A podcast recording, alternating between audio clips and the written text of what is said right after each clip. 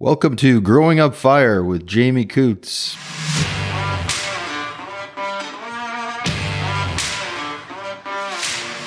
Hello folks, welcome to episode three, Growing Up Fire. Today I've got David Sturgeon with me and we're up here in Dawson Creek, B C. So David, thanks for coming. Yeah, thank you for having me. It's uh, it's been a trip to get here. It's been fun. We uh, looked all over the Peace River Regional District and got to show me a lot of stuff and talk about a lot of things. For me, it's been great. Learned a lot of new things about how a regional district works in B C, but we'll get to that. So for now, what I want to know is why you want to be a firefighter. How did this all start? Well, um, talking about that question, everybody thinks that, you know, how you had these grandiose plans when you're young. It's all you could ever think about was being a firefighter. And unfortunately, my story is not so lackluster, or maybe it is lackluster, but basically grew up, wanted to be a trucker because I thought that was the coolest job in the world. You know, big trucks hauling down the highway and the big horns.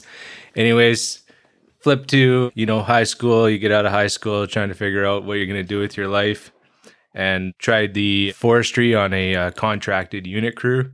And thought, you know, in the news, these people, you know, they do all this great work, which they do.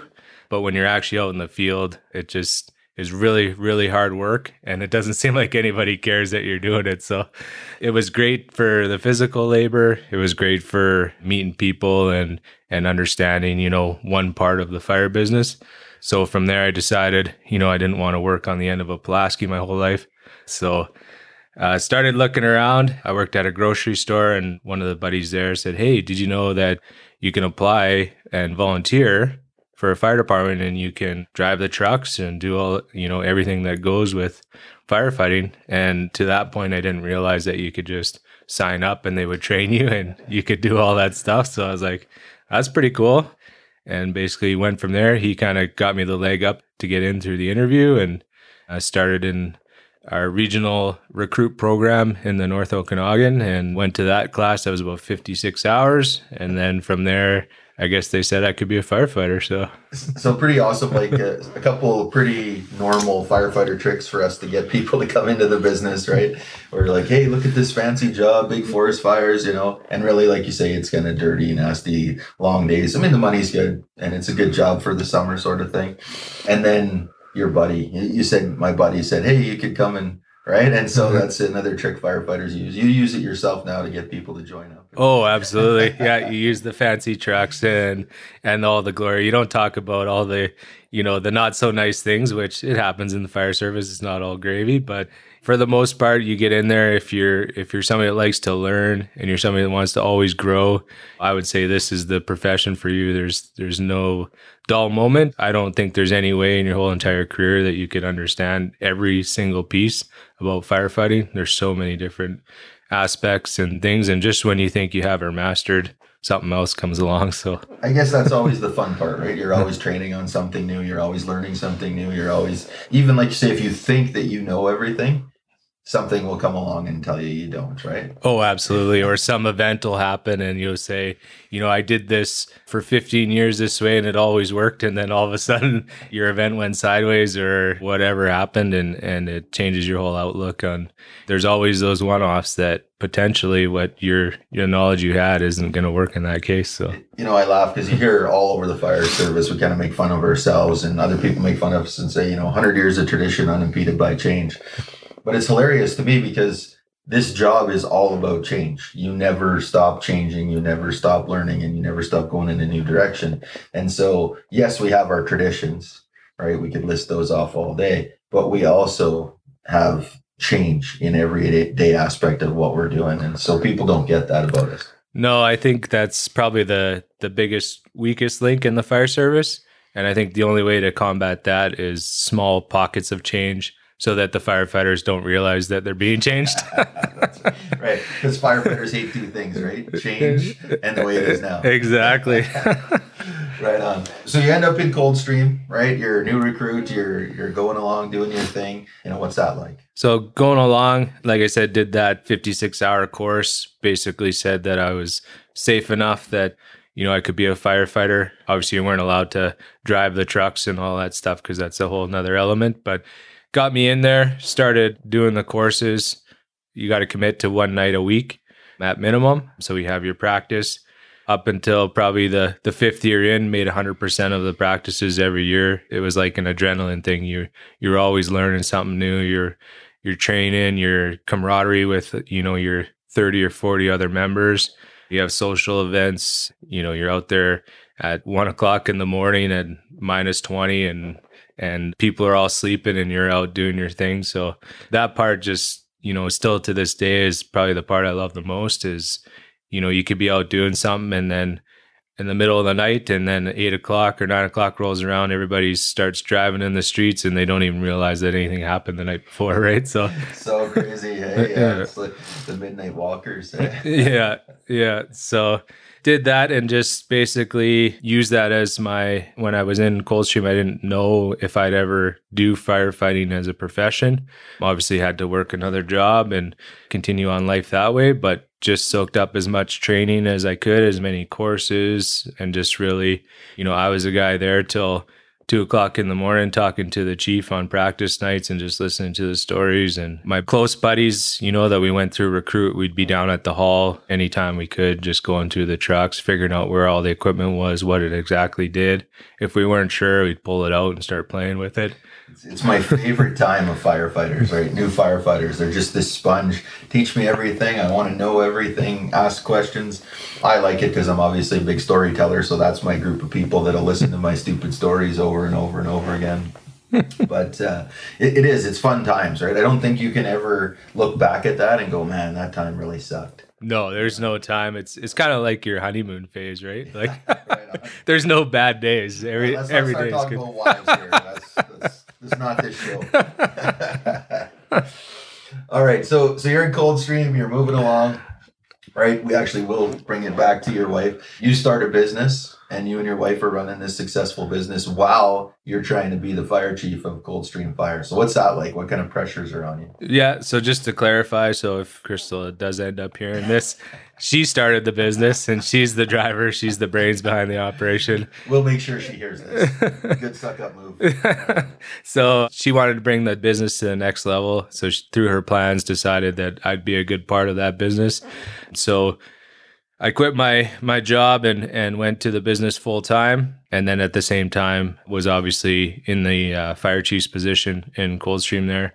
So to put it, I guess in plain words, it's it's a lot of sleepless nights. If you're not worrying about the business, you're worrying about the firefighters and vice versa.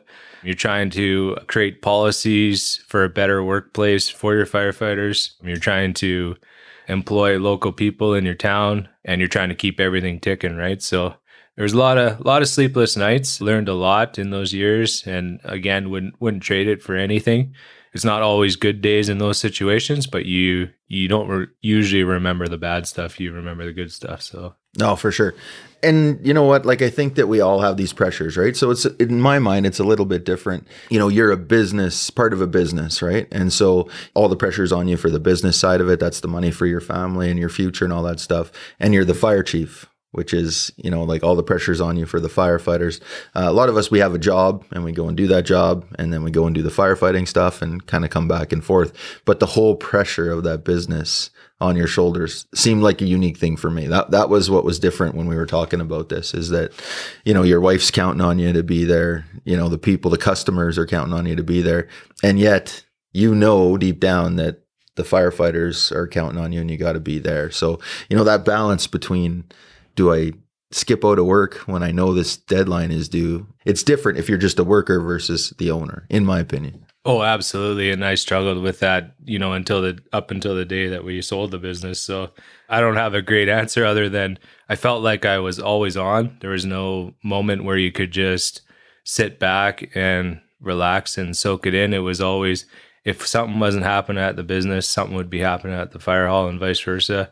And you know, the pressure, you just have to find a way to deal with it. And everybody's way is going to be different. And, you know, some days you feel like you're in that pressure cooker and you just need to decide what it is that's going to make you smile that day. So you just throw up your hands, clear your schedule and go for a golf game or whatever it's going to be that, that makes you happy, right? So there's days where you would hide the phone and you'd go out for a few hours and hopefully nobody finds you and, and then yeah. regroup, right? So there is those days, but the rewards you get out of seeing developing people in the business, in the fire department, like that's what really drives me. Like seeing somebody come from that new recruit and then whatever years, three or five years later, they're they're an assistant chief or or whatever. That's that's the stuff that I love, right? For sure. Yeah, seeing that progression and helping with that progression, right? Mentoring folks and getting them through. So then something really cool happens. I know it's driven probably by stress and all these other things, but you decide as a couple that you're going to sell the business, sell your house, and move. So kind of walk me through that. Yeah. So, and I guess it came the day where we decided the pressure was just so much. You know, we kind of fulfilled what we wanted to do on the business side. We didn't feel like we could progress it any further than we did get it. So for it, for the business to survive, we knew that we, we needed to sell it. Otherwise, it would just stay stagnant and who who knows what would happen to it. So we ended up, we listed the business and listed our house at the same time. Our house sold first. Nice. So uh, so you're living at your business? Yeah, so you're living at your business, which you do anyway. So we sold the house, and then shortly after, the business sold. And then it was like, you're basically free. What do you do now? Yeah, so so this is awesome. What did you do? So what we did was, luckily the person that bought our house didn't want to move in right away, so we rented it back. So we didn't have to move any furniture. So it was like a, basically a sea can that you already lived in, which right. was great. Perfect. And then we booked three tickets, one for myself, my wife Crystal, and our little son Neil. And we went to New Brunswick on the East Coast. Crystal's mom retired there, so that was our base camp. And then we traveled for close to four months up and down the eastern seaboard and hit all the Canadian provinces back to Ontario and went down into the States there. Really just decompressed. We were staying right on the ocean in a little cottage. So every night you could hear the waves and you could go out in the morning, find sea glass, and there's the lobster fishers going out. And so it was pretty serene setting like you see in the in the magazines. So we just basically had no expectation. What did you want to do from day to day, week to week? And we just traveled around and booked Airbnbs and just li- living my dream, man. Just living my dream. That, I love it. It's so awesome, right? It's kind of that midlife break. Just it's been too crazy and too hard, and and so you just go and see all these awesome places and do all this stuff with your family. I mean, your son will remember that forever, right? I mean, it changes his life. Now, the cool part of this to me is that you're traveling around, seeing all this stuff, and just kind of living it, right? But then all of a sudden, reality kicks in, and you got to move to the next phase. So go ahead with that. Yeah. So we're probably a month or two months into their travel, and then it goes, and then we'd have an epiphany that, hey, we don't have any jobs and the money will re- run out eventually, right? So traveling around takes some money to to do things. So so you got to get a job, right? And yeah, so, so you just... sorry, so we got to get a job. So start going on Indeed, looking online all across Canada, trying to figure out what is it exactly we want to do. Crystal built the business. It was successful. We sold it. So we had the talk about, hey, would you be okay if we kind of went wherever my career would take me, which would be in the fire service. And so we talked about that, weighed the pros and cons, and and she was on board. So, you know, we're feverishly going online every day, signing up for the emails, notifications, what jobs pop up where all across Canada. And just started applying, throwing stuff out there. Something would pop up. We'd kind of look at the city on Google Maps and say, hey, do you think you could live there? Sure, why not? I don't know. They're just applying all over the place, whatever looks good on Google. And yeah, so from the West Coast to the East Coast and everything in between, just started applying, seeing what would kind of hit, and started taking interviews. So would do on-the-phone interviews, or at that time, people, I think we're using Skype. Now everything's Zoom. Yeah, but doing those interviews at some points, I remember one day I was in Starbucks in downtown Moncton and I was doing an aptitude test because the Wi-Fi in rural New Brunswick doesn't work so great. Right. But Starbucks is always going, eh? That's awesome. Yeah. So just doing whatever you had to do. You know, we'd be traveling to Prince Edward Island, pull over beside the Confederation Bridge and do a phone interview, right? So you just you just make it work. You're just living it, eh? You're in the van, you're out in the in the bed and breakfast, you're at Starbucks, it doesn't matter, you're just applying for jobs. And yeah, yeah, and I had my notebook with me and basically would just review the, my notes to make sure I wouldn't miss anything and try and obviously refine your answers. Everybody's looking for something different. And I think ultimately at the end of the day, in the beginning, I was really structured, following that notebook and keeping lots of key notes. And as we got further in, I just decided I'm going to answer whatever comes to my mind at the time. And it is what it is. So it's just the history of the traveling fire chief at this point. You're yeah. just trying to, to live it and go. That's awesome. So you end up, this is kind of where our paths meet. You end up in Big Lakes County, just down from Slave Lake, my home base. You're the new fire chief, regional fire chief of Big Lakes County. Yeah, that's right. So fast forward to that, arrive in Big Lakes. I think it was just after Halloween, beginning of November. About one day in, there was about two feet of snow fell. And I ended up selling my snowblower at the house. So that was interesting, but anyway. Uh, that'll up, teach you. Yeah, that'll teach you. Ended up in Big Lakes and part of the service that honestly I didn't know anything about. I tried to find out as much information online and came from a municipality in B C. So, you know, the way I thought Alberta and B C would be aligned in, in the fire service and it would be a simple transition and basically throw that out the window. The general terms are the same and the firefighting is the same, but the structure and the policy is is quite a bit different. Um, and just started plugging away, see if I could make a difference, right? They're in a time where they needed some work on their policy end and they needed a, to figure out a direction. You know, everything was done in, I believe, in election cycles and nobody thought the bigger picture. How, what do we want to look like in ten or twenty years, right? Right. So so it's tough. And and so you've kind of brought it up now, and we'll talk some more as we go along here. You know, the difference between working for a fire society, a municipality, a county, a regional district, a municipal district, all these different types of fire services, right? So single source, municipal, and all these districts. And this week's just blown my mind as far as different ways to do things. And so uh, you're in Big Lakes County, and so you're working with two municipalities, five regional county fire departments. So what, you know, what's the big differences there between Coldstream and this new gig you got? So I would say the biggest differences are the provincial legislation in B C. So in Alberta, the uh, Office of the Fire Commissioner isn't as instrumental in the in the fire service and the way it operates in Alberta, whereas in B C, they do majority of the guidance for the municipal departments. So, um, right. So, so in one, you've got the B C playbook, and the other one, you've got...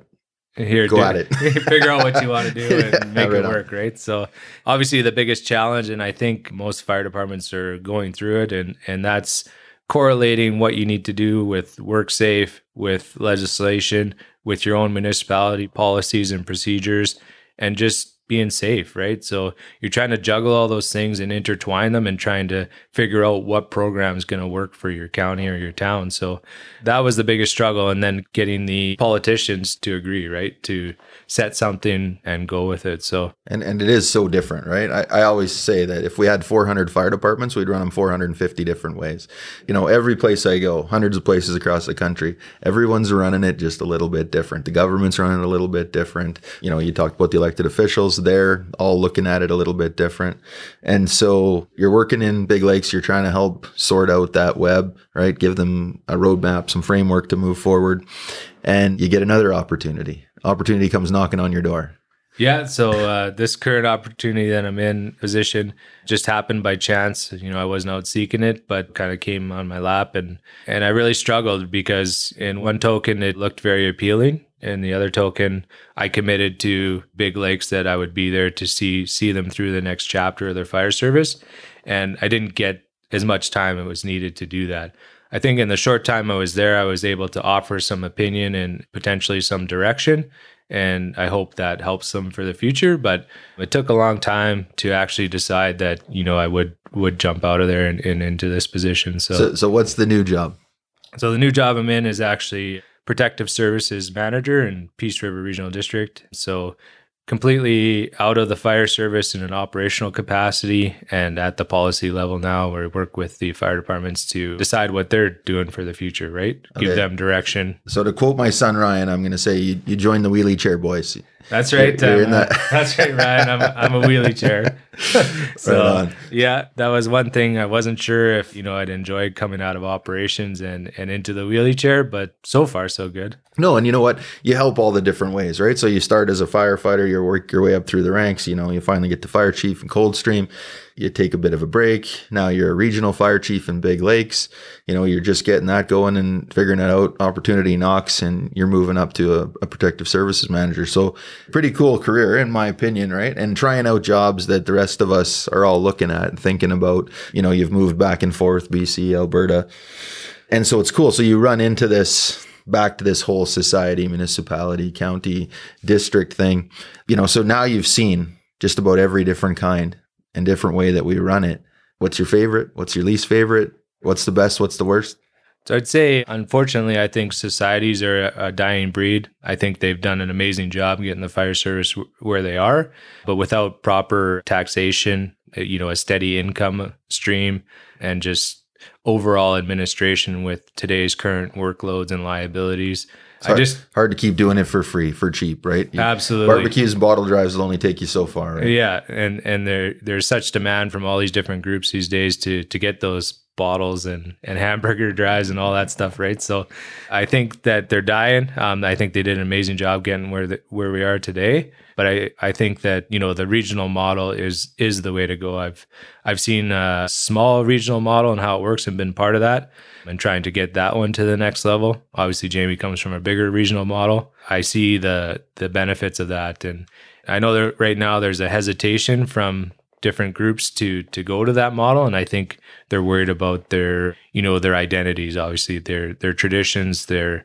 you know, they've been the fire service for seventy-five years in this town, and, you know, why would they be part of this big region? But I think that's the wave of the future. I think in, in this day and age and climate of the taxation dollars getting less and less, and everybody's looking at the fire service to cut funds, you know, the old adage, you can't draw blood from a stone. So I think we're at that pivotal point where we need to collectively, as a fire service, get together and show them these bigger models that that work, so that everybody shares the cost of that. So so I love the idea, right? I'm I'm on the same page. We're pushing the same rock up the same hill, but you run slam into tradition, right? And this is our town. Look at the name on our hat. And they don't really want a new name on the front of the hat with their name on the back. They want their name on the front.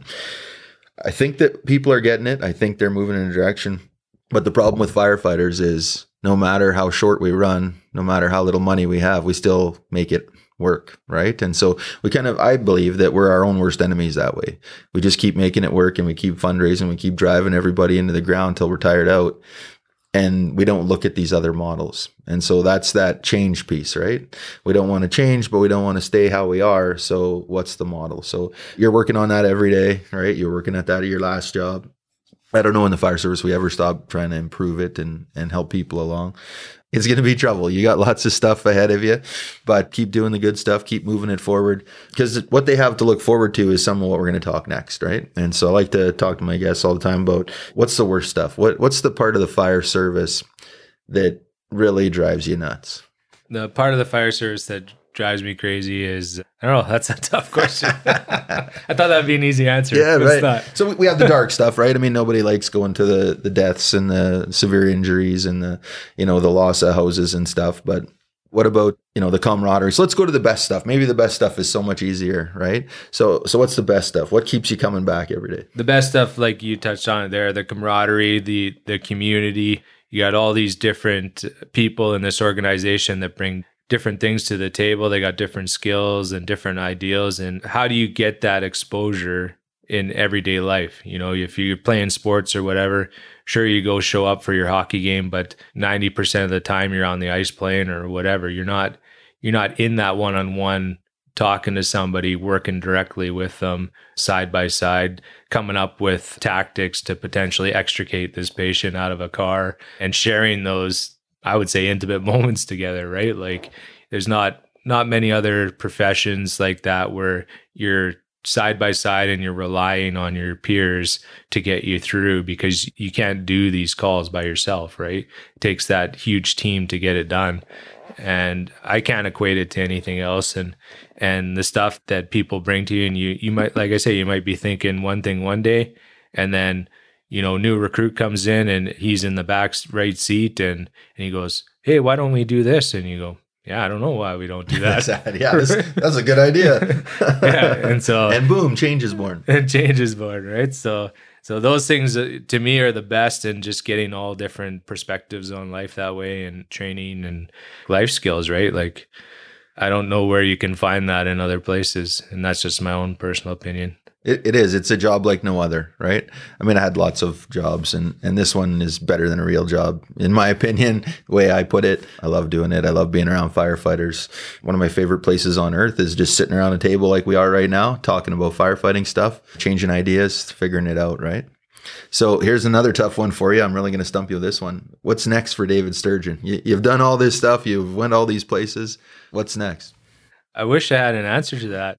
Growing up, it was always kind of beaten into your head that you had to have a game plan with your life. You had to figure it out. You had to have this roadmap on how to get there. You had to put the pieces together when it came to schooling or skills training or whatever it needed to make it happen. And from what I thought I was going to do when I was five, when I was ten, when I was twenty, I never said, hey, I'm going to be the protective services manager. And Except whose job is that? Yeah, like I didn't even know what they did, right? I don't think a lot of people know or care what they do. But so, you know, what's next? I don't know. For me, I just want to make a difference in, I know it's in the fire world in some capacity. I think big change is coming to the fire service, and I want to be part of that change in a positive way. And to get there, we have to get through potentially the darker days, and not every day is going to be great, right? So to start changing minds and figure out ways to fund the service that, in my mind, should be an essential service throughout the country, right? And why it's downloaded to municipalities, I'm I'm not one hundred percent sure on why everybody should create their own empire, but you know, I think we need to get together collectively and and think bigger, right? So. Well, that's it. Maybe that's my next podcast. Maybe I'll get some big politicians in here and we'll figure this out. Eh? Good luck. Yeah, right. So I'll, I'll throw out there the four words I talk about all the time: ego, turf, time, and money, right? We're going to have to fight those battles. And I know you're well positioned to help in the Peace River Regional District. For me, thanks for all your work you did in Big Lakes County, and just keep it going, right? When you want to take your next four months off, you let me know, and maybe we'll cruise around the country together, right? Get our families together and get this done. Or maybe Grenada. Absolutely. I didn't even know what Grenada was until I met you. So. Well, one day I'll be doing a podcast from there. Hopefully you're sitting across from me and we're looking at the ocean instead of the snow falling in Dawson Creek, B C. Absolutely. Right on. So episode three, Growing Up Fire with David Sturgeon from Peace River Regional District. Thanks a lot for being here today. Appreciate it. Thank you. Appreciate everything you do as well.